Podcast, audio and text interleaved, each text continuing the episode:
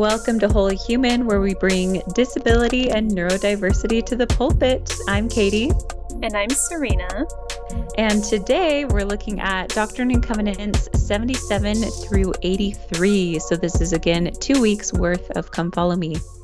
We're also a proud member of the Dialogue Podcast Network. Dialogue Podcast Network is a collective of independent, interesting podcasts who promote thoughtful, respectful, and engaging inquiry and discussion of all aspects of the LDS tradition, thought, arts, and culture.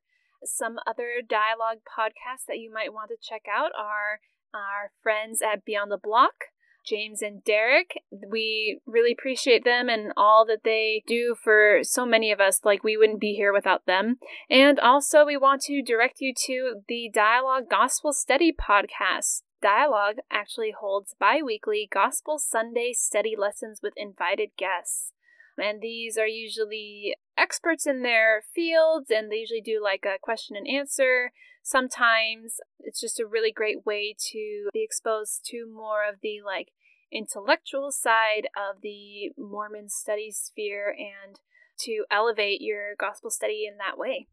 Yes, and we are super happy to be back. We took a little bit of a break in June, but now we're back in July. Yeah, we had to take a break for our mental health. I just want to be upfront with you all and remind you that we are two disabled women running this, and it takes a lot of our time and effort. And as always, there's things that we have to work through in our own lives, and the podcast is not immune to that. So we took some time off to take a mental health break and kind of reevaluate where we're going with the podcast, what our goals with it are, and how to best get there. So there will be some changes. You might have noticed that on our Instagram we have turned off commenting on our posts. This is for the time being because we just don't have the spoons. However, we still want you to engage with us on Instagram. And normally I say this at the end, but I'm just going to say it now. Please continue to follow us. Turn on your little notifications in the top right when you go to our profile. There's like a little bell thing that you click. That way you can see posts. And if you share them in your stories and add your own little comment, we would love to see you share them and give us your reaction in your stories when you share them and that will really help us get the word out to other disabled and neurodivergent people who are connected to Mormonism. Yeah, and as always, our DMs are open for more personal questions, but just remember that we will respond when we have spoons. So, yeah. All right. So, like we said, we're jumping into Doctrine and Covenants 77 through 83. I'll just give a brief summary before we start. Section 77 is questions and answers given about a few chapters in Revelation. Joseph Smith at that time was currently translating the Bible, and these are some questions and answers that he gives on certain sections. 78 and 83 are talking about the order from the Lord to establish the storehouse for the poor and the organization of the United Firm to accomplish this. And we'll talk more about this in a little bit. 79 and 80 talks about mission calls given to saints. 81 establishes the first presidency, and we'll definitely add more context on that too. And then 82 is the sustaining of the prophet in a general council meeting and the revelation given in that meeting as well. All right, we're back at it. Here we go. I don't have much to say for 77 except just the fact of the layout of it, I feel like is super interesting and really helpful. It literally goes through a couple chapters of Revelation and it says, like, why does Revelation use this language? Like, what does it mean when it talks about beasts or eyes or wings? And there's like a little cue for the question, and then the next little section is an answer. My thoughts on this is just that I wish there were more documents like this that broke down the meaning of difficult scriptures that was accessible in this way readily to the people yeah. who desire it or need it. Like this is right in the Doctrine and Covenants, and you don't have to dig that far to find it. Whereas resources on the church website, there's so much on the church website that it might be hard for people to find resources like this. Yeah, definitely. the clear way that it's put out, my autistic brain really appreciates it, where they're just being straight up about what does this mean? What does this mean? Is this literal? Is this figurative? Oh, actually, this is figurative. This is a metaphor. There are quite a few things in this section that are so confusing to me, but I'm just want to say I don't understand like why the earth would be a sea of glass in its immortal sanctified state because that's in verse 1 and then it goes on to say that like everything is spiritual and temporal right that's verse 2 and that the four beasts are figurative and represent the link between the spiritual and the temporal, which I do like. I just I don't understand that doesn't make sense to me. That seems counterintuitive. Like, how can beasts and bodies exist in an environment made of glass? Does that make sense? Like, just feel like oh. an environment ah. made of glass would be like really hostile towards life. Like, it just makes me think of like Interstellar when they like land on these different planets and like these waves come and like the robots like we have to get out of here or whatever. You know what i mean? Yeah. Yeah it like it's not a complete metaphor? Yeah it's not a it seems like there's some conflicting metaphors in there and also it makes me wonder about the metaphor for our bodies becoming sanctified and immortal you know? Like Oh. And resurrection because if the earth is going to like change to this state of glass, then to me that seems to like devalue the beauty and the physicality of the earth before it was quote sanctified you know as it is now right like in this mm-hmm. temporal state and that kind of like makes me cautious about the idea of resurrection, although I already was cautious about that if you've listened to our previous episodes, because, like, I don't want to be changed into something that's beyond my recognition. You know what I mean? Yeah. I love that thought. I think it's really, really difficult to understand what is metaphor in the scripture and what mm-hmm. is literal, right? There are some things in Revelation about the last days that most saints take literally Mm-hmm. And I don't know if they're meant to be so. True. This section, especially the fact that it's broken down and it's, I mean, is every verse it talks about how it's not literal, it's metaphor. I don't, I don't know if there's anything that's literal when it's talking about this well, section at least. It, it says, What is the sea of glass spoken of by John, fourth chapter and sixth verse of the Revelation? And then the answer is, It is the earth, in its sanctified, immortal, and eternal state. Like to me, that seems like literal. And oh, then later yeah. on, because in verse 2 of section 77, it says, What are we to understand by the four beasts spoken of in the same verse? And the answer is they are figurative expressions. do you see what I'm saying? So like yes. when it's when it's saying that something is figurative, it comes out and says it right away. This is figurative. So I feel like mm-hmm. by that the implication is that if it's not stated that it's figurative, then it's literal, at least in this mm-hmm. section, which is like a kind of a, a mind for an autistic person. yeah, it's really confusing. Because because we're already like trying to navigate what's literal and what's figurative in like our conversations with people. Anyway, so trying to reorient myself to this is is a, a little mind boggling. anyway, so that's the way I understand it. I don't know. I don't know. I may I could be wrong. This is maybe this is my autistic brain just taking everything literal again. Right, cuz Sea of Glass seems incredibly metaphorical, but it doesn't say that. So, yeah. It is really confusing. It seems metaphorical to you, but I'm like eh, my mind is like literally how would that work the animals wouldn't survive you know so to, i guess my point is this although I like this format, I still feel like this section leaves me more questions than answers. Does that make sense? Oh, yeah. Yeah. As Revelation commonly does, but yeah, even breaking down Revelation like I I think it is a good goal to do that with more complicated sections more often, but mm-hmm. also consider people that think in diverse ways, right? Like yeah. if you're going to break it down, do it in a way that makes sense yeah. Be consistent. If you're going to point out what's figurative, then keep pointing out what's figurative. You know what I mean? Like, don't like. Yeah. Switch it up and point out something that's figurative and then say a metaphor without pointing it out later. Yeah. Because that's confusing. This applies to like when you're talking in church or Sunday school. Yeah.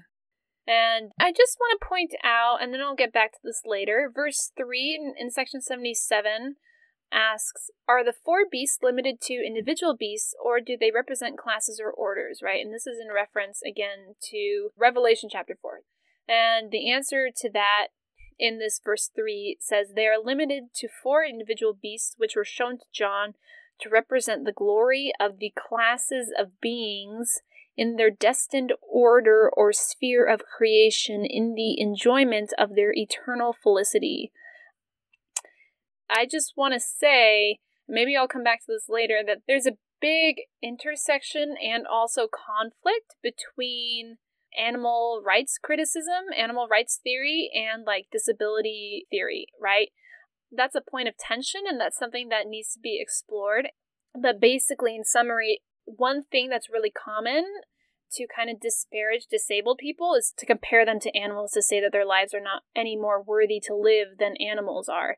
And actually, this is also really tied in with racism as well. We saw that when we are talking about what was a couple sections ago, but people were referring to the exclamations of some neurodivergent and some black people in church and having these spiritual witnesses, they're referring to them as like chimpanzees, etc. And so it's really important that we like note that this comparison between humans and animals, treating animals like humans while at the same time like treating humans like they're less than animals. Anyway, and then like I said, I think there's more in that later, so Okay.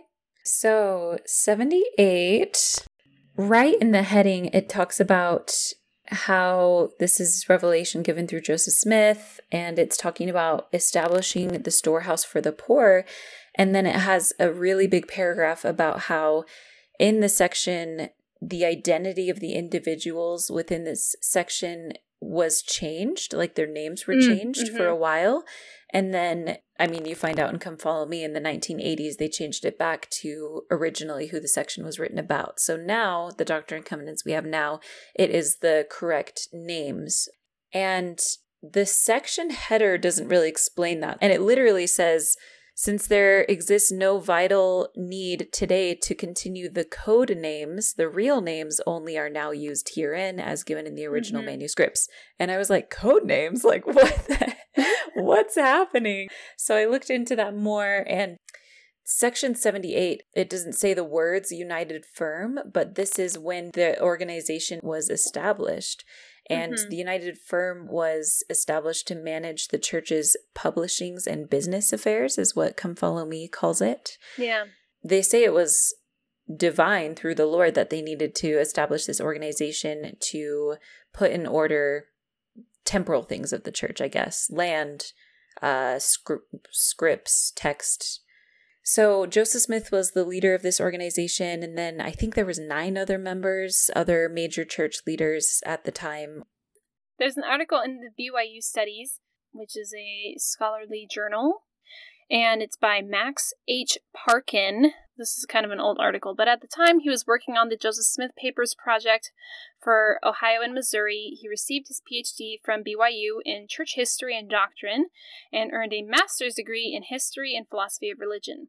He taught for 28 years at the Institute of Religion, adjacent to the University of Utah, where after retirement he continues teaching as a volunteer.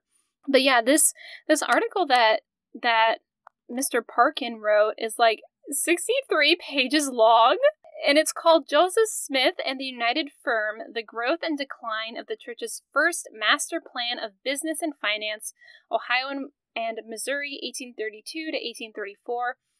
Obviously, don't have time to quote all of it, but I just wanted to show people that this is like under discussed and that there's a lot more to it and it's more complicated than we give credit for.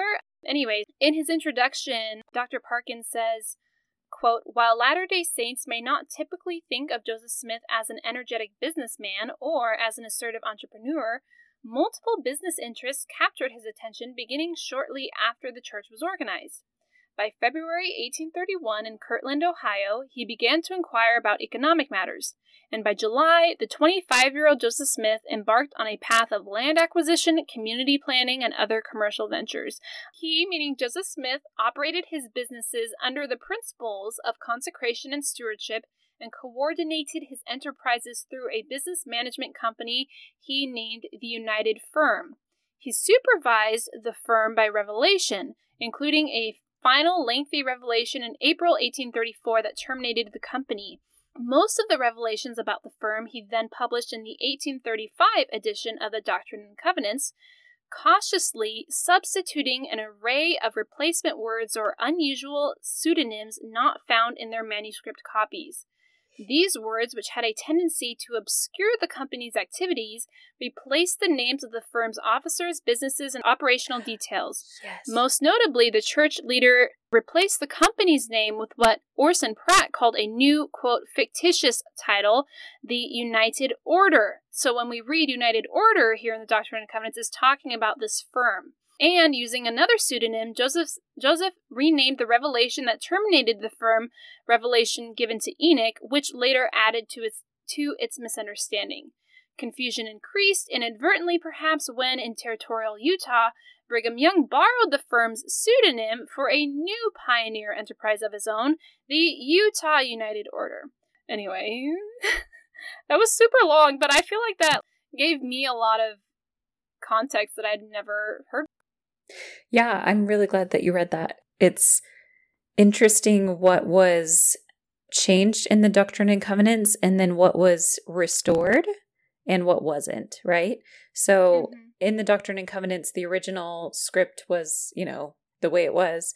And then they changed the names and the purpose of the business or the firm in the Doctrine and Covenants. And then they restored the names, but they didn't mm-hmm. restore the purpose of the firm and what it states in Doctrine and Covenants, that remained changed. And I thought that that was really yeah. interesting, and I don't really understand why. Like, I, I understand why they were changed in the first place. I'm assuming, based on what I read, Come Follow Me refers to a couple different resources to learn more about the United Firm, and inside of them, it kind of points out the concept of like there were a lot of finances mixed into this uh, members of the church owned their own businesses, and that means that like members and non members shopped there, and they maybe certain people didn't want to support the church but wanted to shop at these businesses. They didn't want it to be connected to the church so much, so they could still benefit from it. Like, I get financial reasons, and like there were mobs during that time. One of Joseph's adopted sons actually passed away due to a mob interaction that Joseph and his son and Sidney Rigdon had yeah. during that time. So, like, there's a lot of reasons why they would want more privacy, but why was it never changed back the purpose of the United Firm within the Doctrine and Covenants? So, to give more information about that, Come Follow Me says, What was the United Firm? And it kind of shares the purpose of the United Firm. And then below it, it says, I can help, quote, advance the cause of the church and then it says The Lord told Joseph Smith and other church leaders that managing a storehouse and a printing press would help advance the cause which ye have espoused. What would you say is the cause of the church? Ponder this as you read Doctrine and Covenants 78 1 through hmm. 7. Perhaps thinking about these verses could influence the way you fulfill your church calling or serve your family. And then it goes on and on. But what I didn't like is when you look at that scripture that come follow me says, ponder this as you read verses 1 through 7. It talks about how the purpose of the United Firm was, let me quote it. In regulating and establishing the affairs of the storehouse for the poor of my people, both in this place and in the land of Zion. And it focuses really heavily on supporting the poor through the storehouse. Um, but we know that there were other purposes in the United Firm, and you could you could argue yeah. that it all eventually comes back to supporting the poor and supporting the people of the church. But if you say this is revelation given from God to Joseph and it was changed and it was never fully changed back, that doesn't sit well with me to still quote it in Come Follow Me and yeah. say, What was the cause of the church? Read this to find out when that wasn't the full cause of the church that was laid out when the Lord told Joseph to establish the United Firm. Am I making sense? Yeah. I feel like they're picking and choosing like how the story was told Yeah. when I don't understand why they don't just restore the full revelation there and just like or just don't canonize it, you know?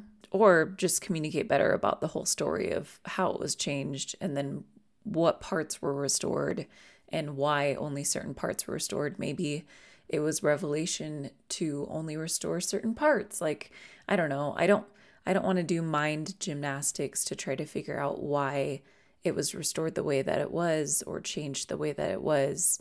I just feel like there could be more clear communication about this story and people shouldn't have to hunt to find the answers if it's included in the text and if we're told that it's from the Lord.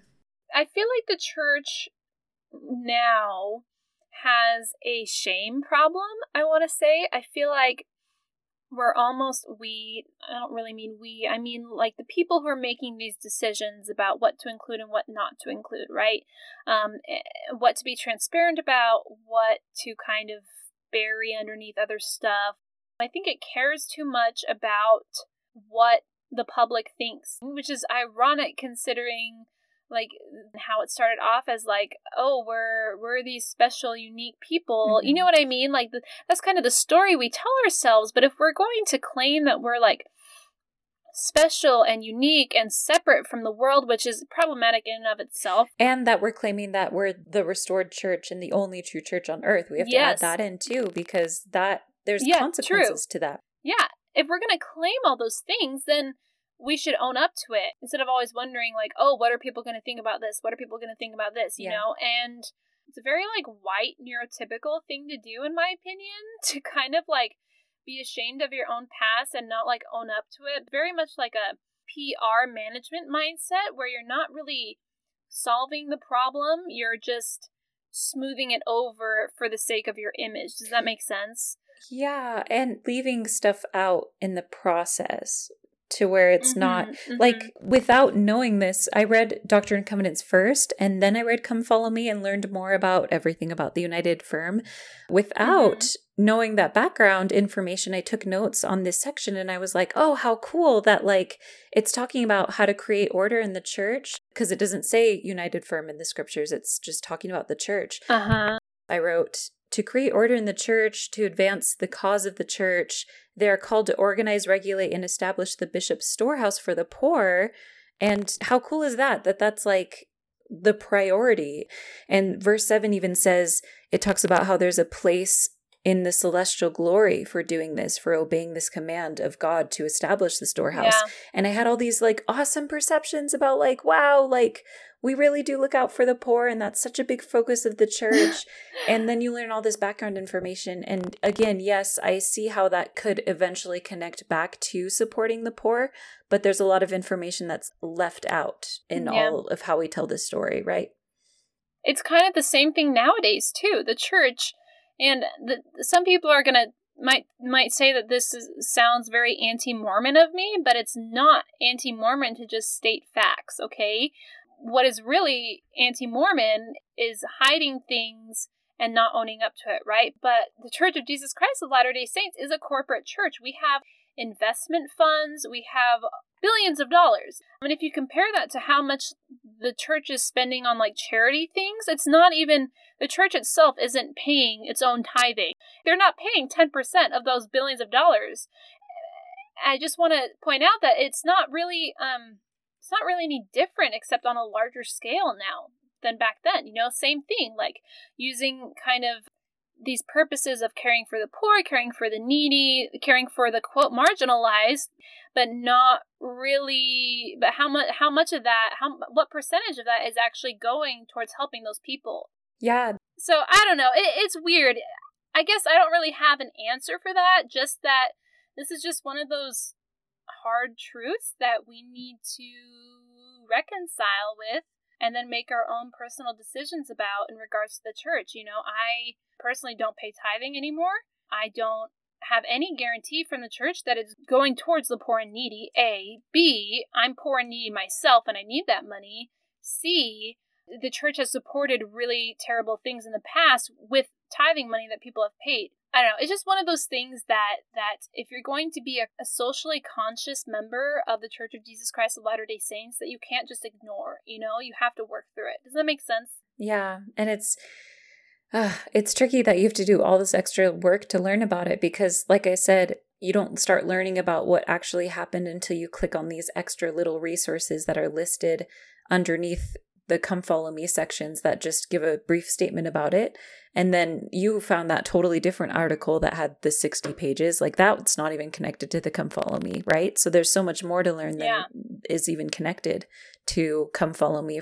Yeah i think the church it's it's gotten a little bit better at sharing more history and like the revelations in context like joseph smith papers it's gotten better but like there's still a lot of work with it to connect the dots and realize like the truth, you know? And I'm sure there's still a lot mm-hmm. of things that we don't know about, you know? Yeah. Despite all this United Firm stuff in section 78, I do quite like verses 5 through 6 that says, that you may be equal in the bonds of heavenly things, yea, and earthly things also, for the obtaining of heavenly things. For if ye are not equal in earthly things, ye cannot be equal in obtaining heavenly things. At first glance, this verse can seem a little bit confusing and run contrary to doctrines like the first shall be last and the last shall be first, because it's saying equal, equal, equal. But both of these doctrines can be used to uplift, validate, and support marginalized people. Like this one in particular gives firm evidence that we can't just push things to the side and say, oh, it'll work out eventually or like in the next life, you know? Like, no, this is a pretty, like, firm, stark statement that we need to be equitable and like try to remedy injustices in this life. Otherwise, in verse 7, we don't deserve the celestial kingdom. So I actually think this is like super radical and I want to start using it more in that way. You know, I think we need to make our own scripture mastery, Serena. Our own scripture mastery? yeah, let's do it with all the other podcasts that we follow. Yeah, that would be lovely. I I'm down for that. oh man. Why don't we move on to section 80? I do have a little bit for 79. Oh, yeah. Okay, so 79, Jared Carter is called to preach the gospel by the Comforter. In Revelations in Context, it also talks about this guy John Murdock, who was also called to preach, and how back then it was a really common thing, even like not among the LDS church, but even among other Christian churches, to be this kind of itinerant preacher archetype, right? To kind of to go around without any food or resources and just rely on the people hmm. around you. Um, and how the community uh, would kind of rally around these preachers. And even if they didn't necessarily like what the dude said, because normally it was a dude, a cis het man, they considered it kind of like an event, kind of like a party, like, okay, let, let's give it a shot sort of thing. And, and if we like it, great. If we don't, at least this is entertaining, a chance to socialize, especially considering people didn't have like cars back then.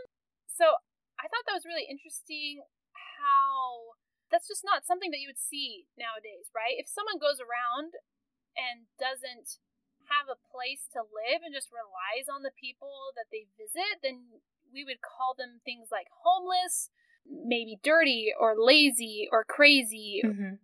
I don't know. It's interesting how it's changed since then. I really like that example of how the community is kind of providing accommodations for this person and how it's more community oriented and there was this expectation that the community would provide and they did you know and even jesus did this as well right it's just through the industrial revolution and through the rise of like crony capitalism that this like fierce individualism and therefore like really intense ableism has kind of sprung up where we're not allowed to rely on each mm, other anymore wow but then i also like uh, john murdock basically Revelations in Context talked about how he went back and forth between being a missionary and visiting his kids after his wife passed away, and uh, a bunch of his kids passed away as well. Because at one point, Revelations in Context was like, yeah, he was home for two months and then he left again, but his kids were sick and they were dying, and I just thought that was At the same time that I'm like, oh, that's a cool model, this itinerant preacher sort of thing.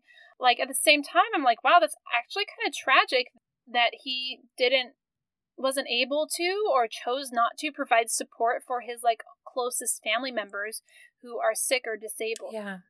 Wow. I don't know. We, we, we need to be better about providing support to each other, I guess. And we, as in like humankind, probably Americans, since this is the context that I'm speaking it in. Yeah, no, I love that. I totally agree with everything you just said. Okay, section 80. 80. I really liked that it said members are called to preach in whatever places they choose. What do you think about that? Yeah, I guess I do like that. Yeah, I I wish that were still applied nowadays. Yeah. Come Follow Me kind of makes it a little bit, but it's obviously not the same as like a mission call from the first presidency. Come Follow Me kind of says like, and no matter, you know, wherever you are around the world, whatever calling you have, like you're part of building the Lord's kingdom if you decide to serve and in whatever capacity you do it, it's important. Interesting. Yeah, I do like that. I don't have any other comments on that, but I do have a comment on verse 1. Oh, sure. Okay, why does it use the word creature? That's my autistic question right now. Preach the gospel to every creature that cometh under the sound of your voice. Oh, um actually the first thing I think of is the well, the Foyer, who's also a member of the Dialogue Podcast Network, they just had an episode. I mean, it was end of May they posted it. It was called The Ongoing Quest for Racial Equality. It was actually posted on the one year anniversary of George Floyd's murder. They interviewed LaShawn Williams, Mauli Bonner, and Paul Reeve to have a conversation about racism and racial equality in the past in the United States, currently United States, and in the past of our church and currently in our church.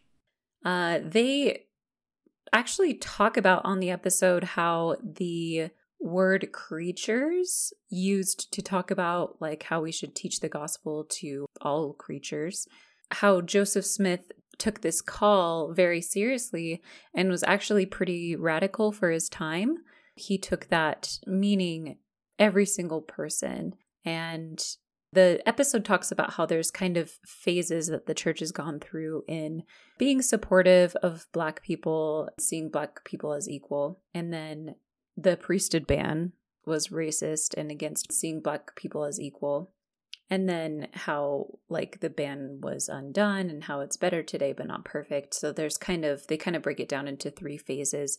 But initially, how this concept of teaching all of God's creatures was radical at the time, and how other white churches at the time and other white people at the time looked down on the church for including black people, baptizing them, and including them in how we gave people authority in the church.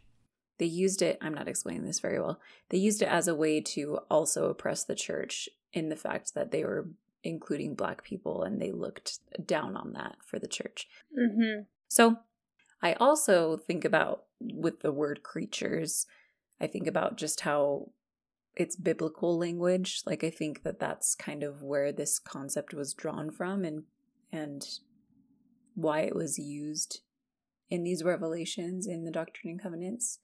I don't know a lot about like where the actual concept of like using that word came from though using the word creatures to refer to all of god's people or all of god's creations? Yeah um i just again with the whole comparing humans to animals thing that i want to unpack to me reading this literally i'm like okay are you going to talk to the squirrels and the wolves and like the rabbits? Like you gonna sit there and hold a like a little Snow White discussion with them? You know, like, like I don't. You don't really mean that. Like, why? Mm, I just I don't. I, I I wish people would say what they mean and mean what they say. That's my autistic griping right there. And then I thought, well, maybe this is like a language difference between 1828 and now. So I looked it up in the Webster's 1828 dictionary. Creature. Okay, creature, noun, that which is created, every being besides the creator, or everything not self existent, the sun, moon, and stars, the earth, animals, plant, light, darkness, air, water, are the creatures of God. Okay, so you're preaching the gospel to literally everything? Hmm. Okay, the second definition in a restricted sense, an animal of any kind, a living being, a beast. In a more restricted sense, man, and this is part of the same definition, which I thought was interesting. Thus we say he was in trouble and no creature was present to aid him. Three, a human being in contempt. Whoa. The fourth definition is with words of endearment. It denotes a human being beloved as a pretty creature a sweet creature. The fifth one is that which is produced, formed, or imagined as a creature of the imagination. Uh, the sixth definition is a person who owes his rise and fortune to another, one who is made to be what he is. And then the example that that one gives is great princes thus, when favorites they raise, to justify their grace, their creatures praise. Okay, random ass uh, poem that it cites there, hymn, that literally, like, I, it doesn't even make any sense to me when I'm reading it. Um, so I'm sorry to our listeners, it probably didn't make any freaking sense. Then the seventh definition is, which I thought was super interesting, a dependent, a person who is subject to the will or influence of another. Wow. So I don't know if this was intentional, but as always, impact over intent, right? But it seems like when they're using creature in this sense, it's not the first definition, which is literally everything. Like we can assume that they're not saying talk to every plant and tree and squirrel, right? So it's not the mm-hmm. first definition. It could be the second definition, any man, right? Okay. However, the, the definitions that relate to human beings in this definition from 1828 are all kind of like passive, like lowly sort of definitions, like almost dehumanizing a, a person who doesn't have as much agency, right? Like an idle creature, a poor creature, a person mm. who is mm. subject to the will or influence of another, or someone who owes his rise and fortune to another, someone who is created or formed or imagined. None of these have like really any agency, or if they do, it's very limited agency. And maybe Derek has more thoughts on the etymology of the word creature and how it's used in the Bible. But at least in this sense, I feel like it's almost used sort of paternalistically, kind of like, I'm the expert, I'm the adult, and I'm going to show you the right way. Hmm. Sort of like a white savior approach, and not hmm. really like respecting the agency and the background and the knowledge that the other person possesses. You know, and maybe I'm like completely off but uh, the fact that that word is used instead of the word human or even man, which would be I would object to because I don't that's not gender neutral, but whatever. It, it's interesting that they chose that word to use. Yeah, I feel like all the definitions you found, like depending on which one you subscribe to, it can take your thought process on the meaning of this scripture and this calling to preach the gospel in a lot of different directions. Yeah. I had never analyzed that word before. I always this is you're going to say neurotypical of me. I had always like read it as a very figurative like word to mean share it with every person that you come in contact with. Yeah. Yeah, I don't really have any answers for that. Well, I mean, back to the whole humans and animals thing. This book called Beasts of Burden is written by a disabled woman, Sunaura Taylor. And this so I'm quoting I'm quoting a an article in the New Yorker, which is an interview that they did with Taylor. And then Taylor points out in the past, colonial subjects were often described as both disabled and animal like.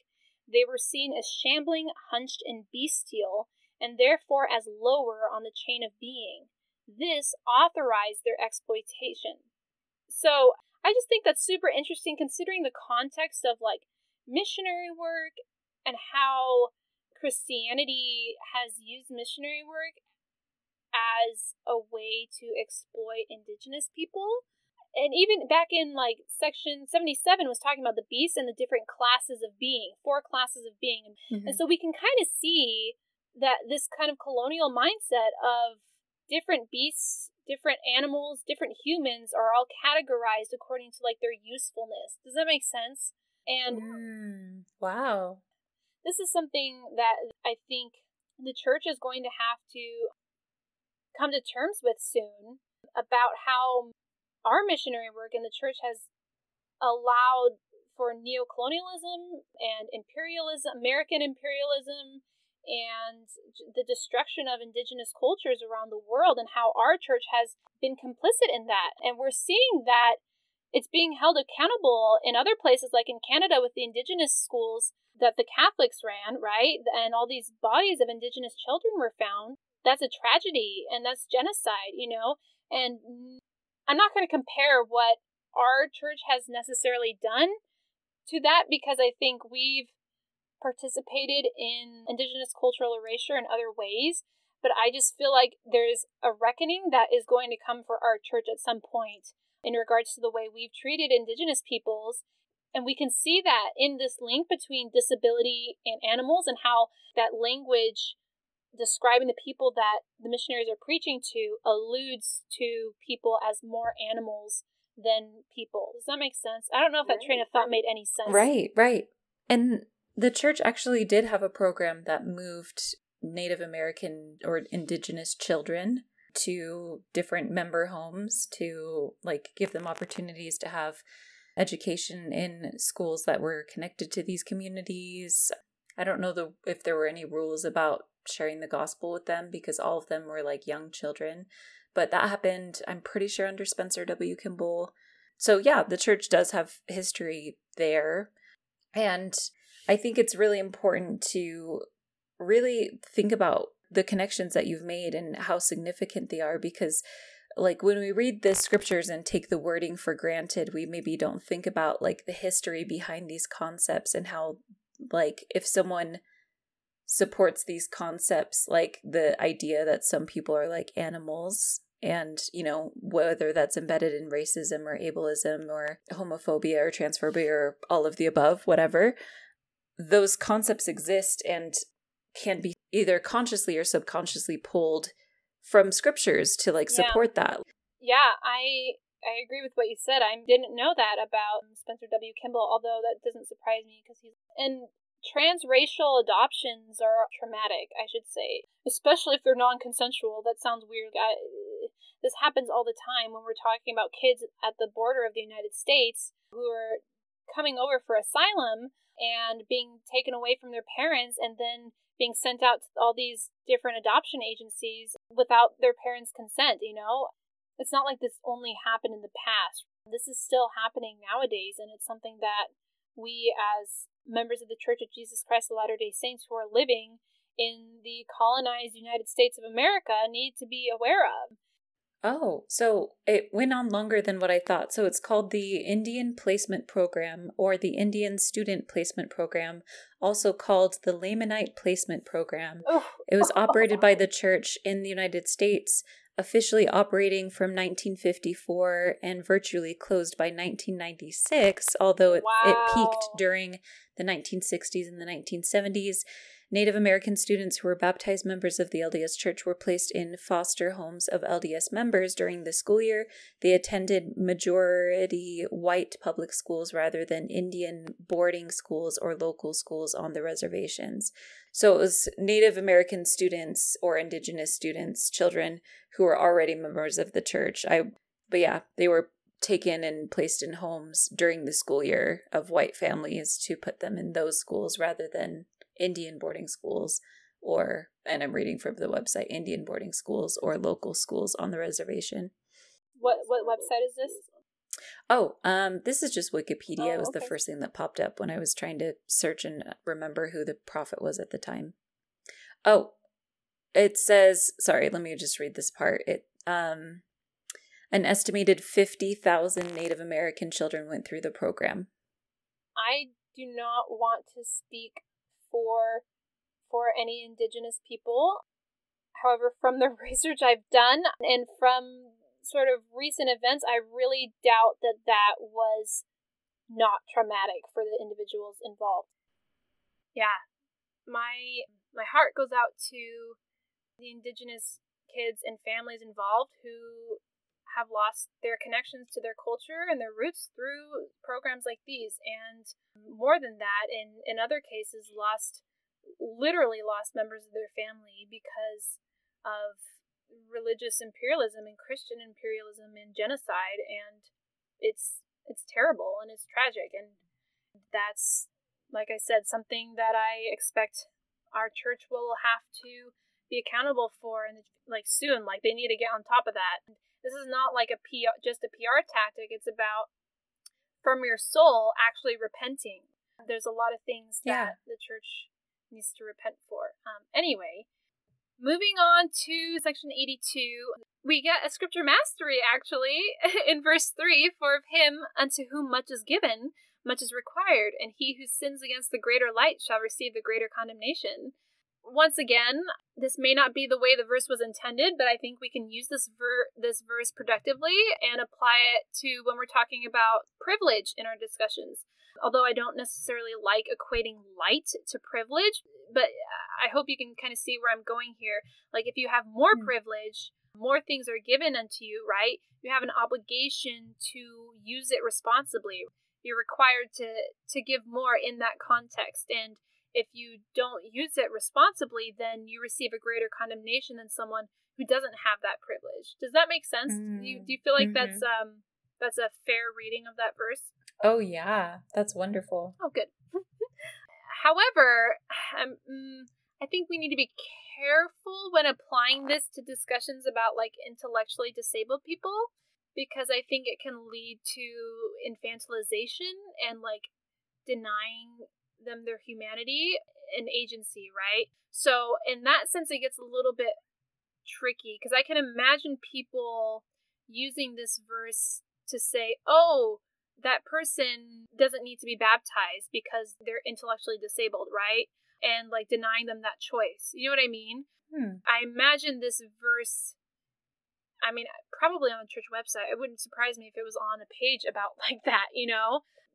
People not allowing intellectually disabled people to like make choices and be accountable as adults and and to live full adult thriving lives because oh they're not given as much light. So i just want to offer that caveat. Yes uh, i think is like accountability differs based off of privilege but i think when it goes to the point of like infantilizing someone and denying them like choices that goes too far Mm-hmm. And then verse 10 I, the Lord, am bound when you do what I say, but when you do not what I say, you have no promise. There's another scripture mastery.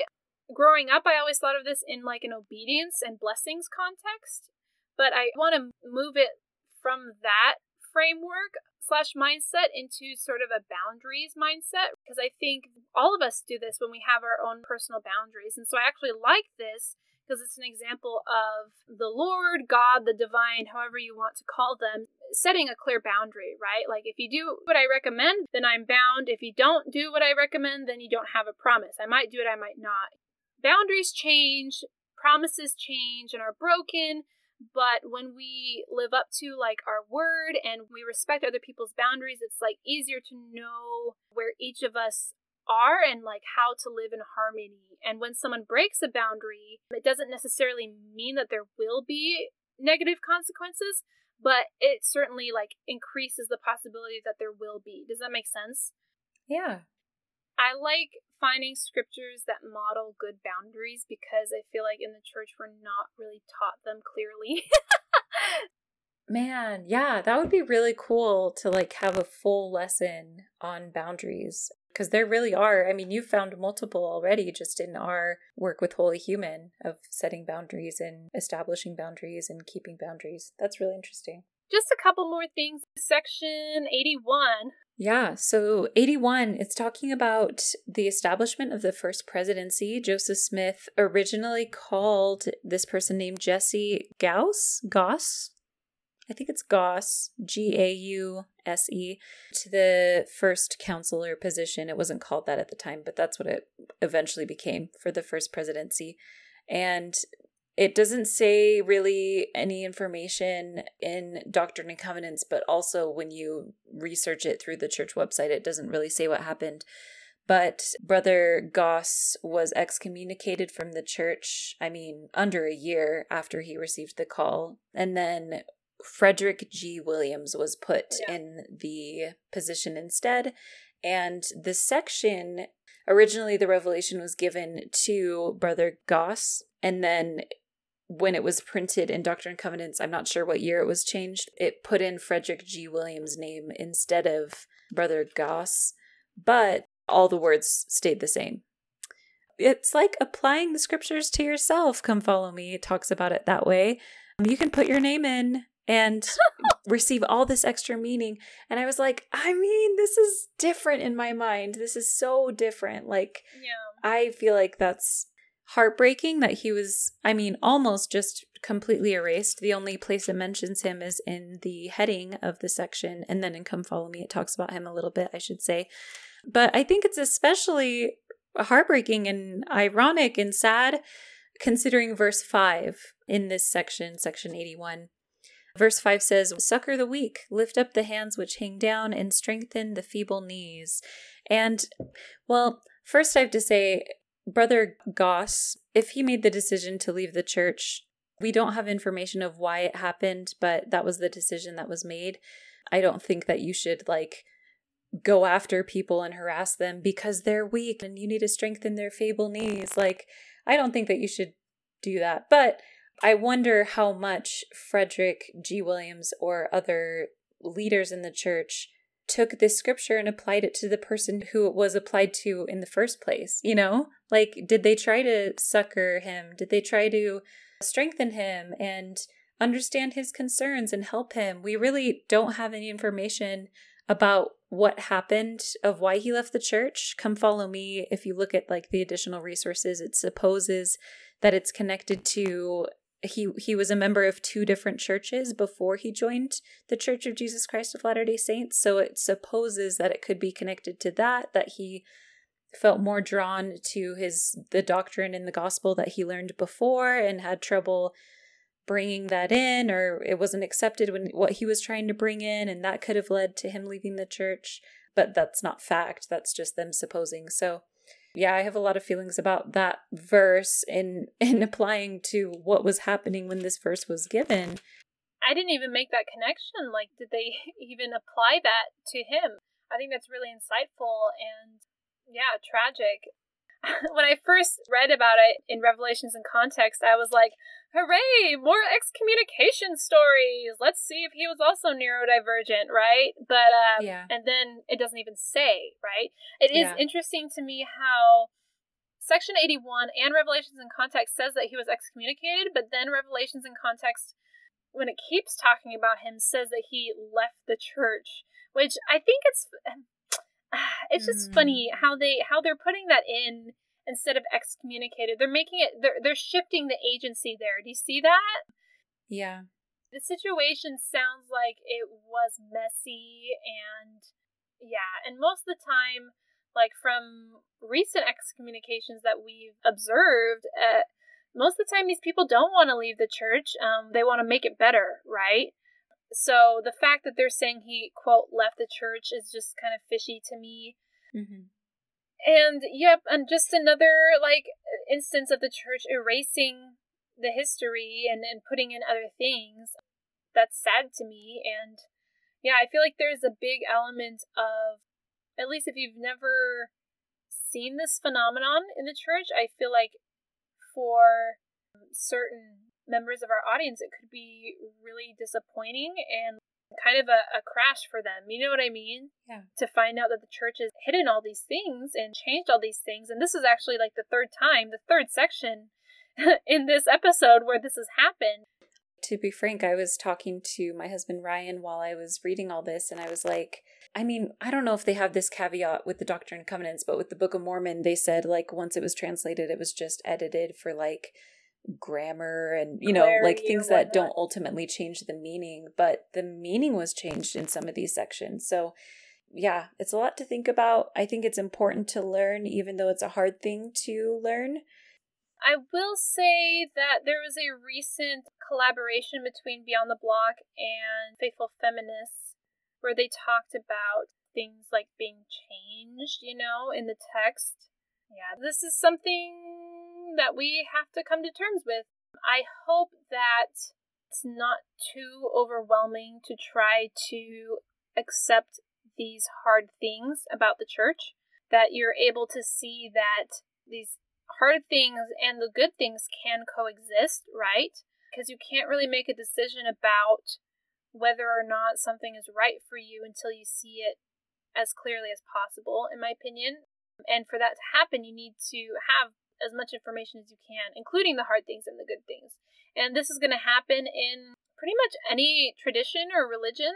You know, there's going to be hard things and good things. And maybe that means you leave it and try to find something better, but that you might go through the whole process again, you know? So it's just something that, I don't know, take some time to mourn, but also don't throw away everything that's good at the same time because those things might still exist, you know? And we just have to accept people and organizations as complicated as they are. But that doesn't mean we can't expect them to change for the better.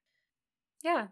Anyway, what about verse 5 in and of itself? Do you like the way it kind of depicted disability? Ooh, let's talk about it. Yes. So, in Come Follow Me, if you go down to like it gives additional ideas for family scripture study and home evening. It quotes this verse and it says, To learn about the principles in this verse, perhaps family members could share examples of when they felt weak or feeble and someone could succor or strengthen them. You could also watch videos about serving others, such as, and then it lists two videos one of them is called Works of God, and it's about two disabled children, little girls. Oh. It's their parents. Well, first it's James E. Faust's voice and like showing scenes of these girls. And then it's the mothers telling stories about times that they've needed help with their disabled children and how people were inspired by the spirit to help them in their ward and how helpful it was. And I feel very, very alert and critical when I watch anything that the church releases that depicts or tells the story of disability at all.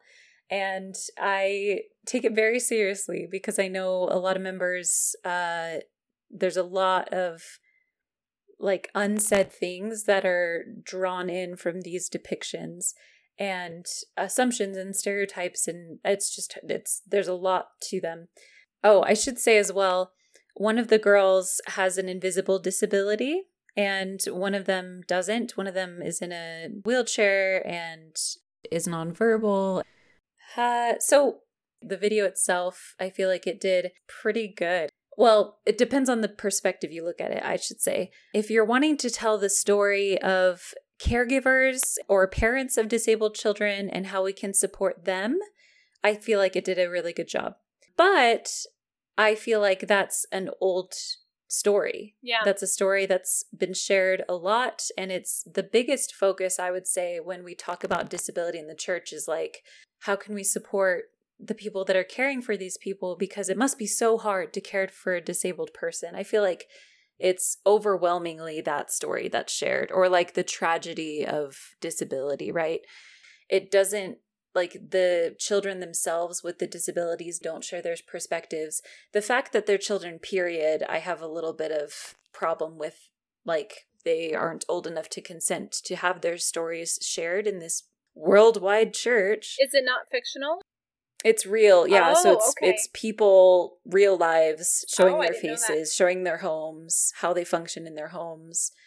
Yeah so that i i don't like that. I think that even and maybe some parents will disagree with me.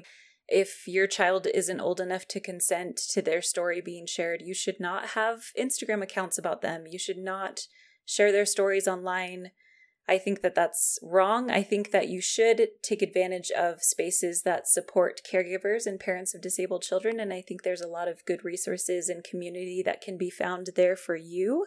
But if it's you sharing stories about your child when they're vulnerable, especially like in vulnerable moments, is what I mean. I think that that's morally wrong. when it's talking about disability, we need to interview disabled people who can share their experiences themselves, especially disabled adults, so children can look to disabled people for examples and say, like, okay, I don't know how to do this and this is hard and new, but here's an adult doing it and they're doing great. And we need to show disability as a neutral thing of people just existing with their disabilities and thriving as parents or in their callings or whatever. It's hard to be the person who's actually connected to this, this the disabled person and to not see that there's an effort in showing our stories the way that they need to be told and helping us make communities and connections. Yeah. But one positive thing that the video did do was when it was sharing the stories of these girls and their parents her i can't remember if it was sunbeam or primary teacher came to the house and was like what can i do to support your family? And she ended up reading all these books about this child's disability and like borrowed some books from the mom and just took it on herself to like learn more about how to support this this child this person. And i thought that that was really cool. When you look at a disabled person whether it's invisible or visible, you assume a lot of things and then you're like, yeah. okay, this is how I should act around this person. But a lot of those things are based on what media says, stereotypes, things that yeah. are taught not by disabled people of how to approach people. So it's really important to like learn about the disabilities, learn about the individual and move forward after doing those things. So I thought that the video did pretty good at that part at least. Yeah, that's a good example for non disabled people to strive for, you know? and even for us with people who have different disabilities than we do. Yeah. I would say like it's I I think I would love to encourage people to watch the video um at the end of Come Follow Me just to see like the choice that the church made and how to connect the concept of the weak and the feeble to disability at the end of this section but I I would say that there's a lot missing to the story and I hope that we can do better on that. We need to be better at that. Your your thoughts were spot on. I'm really glad that you watched it so I don't have to, although maybe now you're telling our listeners and readers too, so maybe I should. yeah, you don't have to. I was getting ready for it to be Terrible. really upsetting and yeah. it wasn't as upsetting as I thought it would be, but I mean, even though mine is visible, I recognize that I do still have privilege within my disability. So it might be more triggering for other people. Yeah. Like you said, it's an old story, but not only is it an old story, it's, it's a harmful story because it's been told so many times and because of like what it's excluding, right? Um, mm-hmm. It's harmful to us as disabled people for people to constantly refer to us as burdens and for people who we love, our family members, to like have this pressure to like quote serve us when they don't want to. I don't know. It just, it, I feel like that breeds a lot of resentment, I should say. Yeah. In families with mixed, like able bodied and disabled people in it. And I don't think it has to be that way. It doesn't have to be that way. Disabled and neurodivergent and able bodied and neurotypical family members can coexist. It's just a matter of like stating our needs clearly and negotiating with one another in love, you know, like instead of excluding disabled people from the conversation and denying our agency, right? And like you said, like we all have our privilege in different ways and our disabilities and we all have different intersecting privileges and so it doesn't mean that we're not going to mess up you know ourselves as disabled people. But when like these stories are told it removes us from accountability too and that is not consistent with a doctrine of eternal progression. We all like learn and grow no matter who we are and and I say grow in a metaphorical sense so denying us our ability to like make choices and make mistakes and learn from them is not in line with that doctrine. Yeah. I also just like, I don't know, maybe this is just me because I'm not wanting kids at the moment. I just like really don't like it when all they talk about is disabled kids. You know what I mean? Hmm.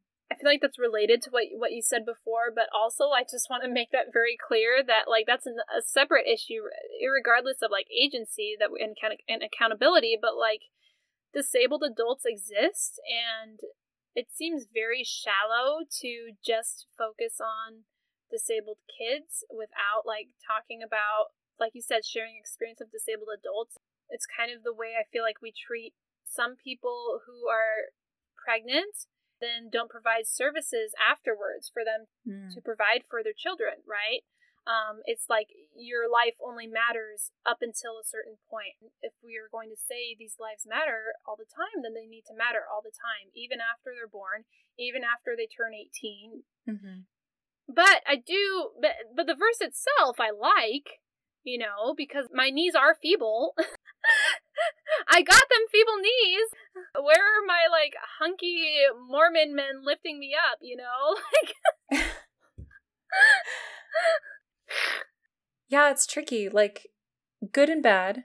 I feel like we need to support people and, like, see where they struggle, make accommodations, help them. But also, I feel like it leans a little bit into, like, you can overcome it and we can help you overcome it a little bit, like, strengthen the feeble knees. I don't know. Yeah, I, I definitely feel like this verse can be taken the wrong way mm-hmm. and misused by people um, who are not disabled um, or who just have a lot of internalized ableism. Yeah, complicated verse. Yeah. One more one more thing I want to add. I think it's interesting when whoever writes come follow me um when they decide to make it about disability and when they decide to like look over mm those concepts yeah. or skip them. The verses that were very specific about like healing disabled bodies, mm-hmm. Come Follow Me didn't address them at all. And then this verse, you could take it as disability or not um, succor the weak, lift the hands that hang down, and strengthen the feeble knees. You could take that in a lot of ways that don't apply to disability, but they did depict a mm. story of disability in this Come Follow Me. And it bothers me that I believe they're not thinking about it in disabled people's eyes. They're more thinking about it like, how do we deal with disabled bodies? How do we take care of this problem? That's how it comes off to me. Like dehumanizing, like objectifying almost? Objectifying, a little bit, yeah. Like this section, it's the caregivers that are telling the story. And then it's been a couple times in Come Follow Me where it talks about like having the faith to be healed and bring about miracles, right?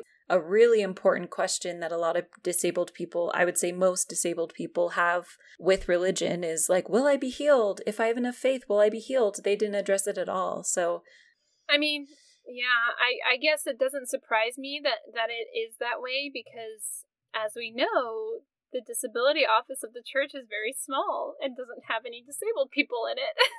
yeah. This is why representation is important. Let us know, everybody, what your thoughts are on this verse and if you like this depiction of disability in the scriptures, how you would interpret it or how you would clarify it to make it more affirming of disability and neurodiversity. Thank you for listening and supporting us as we do our best to support you, our friends. Make sure you follow us on Instagram. Our Instagram is at wholyhuman, W H O L Y H U M A N. And don't forget to send us some money through patreon.com slash wholyhuman because we put a lot of time into this and we really want to keep it going.